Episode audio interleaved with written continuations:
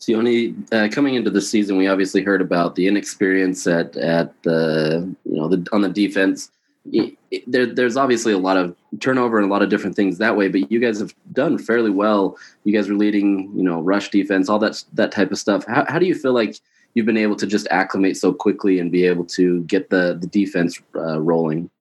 Uh, you know, it's been a a, long going adage, uh, next man up. And so we knew we had a lot of great players that were with us previously, and we had a lot of great players coming in. And uh, first and foremost, that's just a, a, tribute to the players themselves for being able to, to uh, pick up where the other guys left off and be able to learn their schemes, learn their plays, and practice really hard. So, you know, first and foremost, it's the players, man. Their ability to, to pick up on the defense and to be able to execute it, execute it, really tells a lot about these these uh, these young players just go, going off of the guys you you, you had last year, Leki and John are, are, are already ha- having uh, you know playing time and, and really playing well in the league. As a guy who, who's played in the league, how how uh, cool is it to see both Leki and John getting some time in, in the league already as rookies?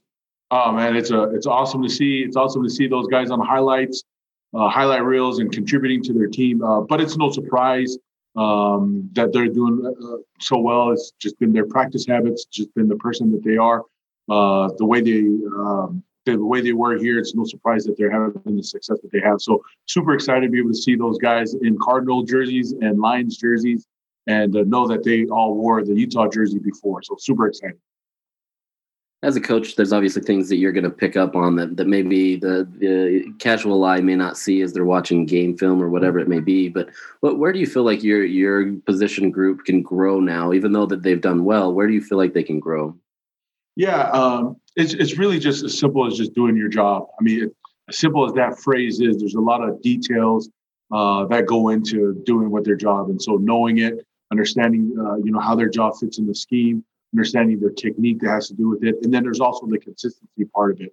So those three elements, as as uh, as guys go through whatever phase they are, whether they're new and they're trying to learn it, or they've gotten it and they're trying to stay consistent on it, it's just uh, making sure that you do your best as a uh, as a as a coach to be able to support their development and consistency at being better at doing their job.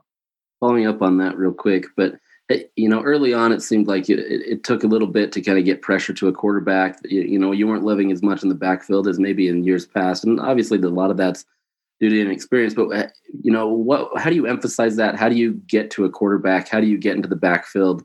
Uh, in regularity without feeling like you're getting stifled at you know the offensive line.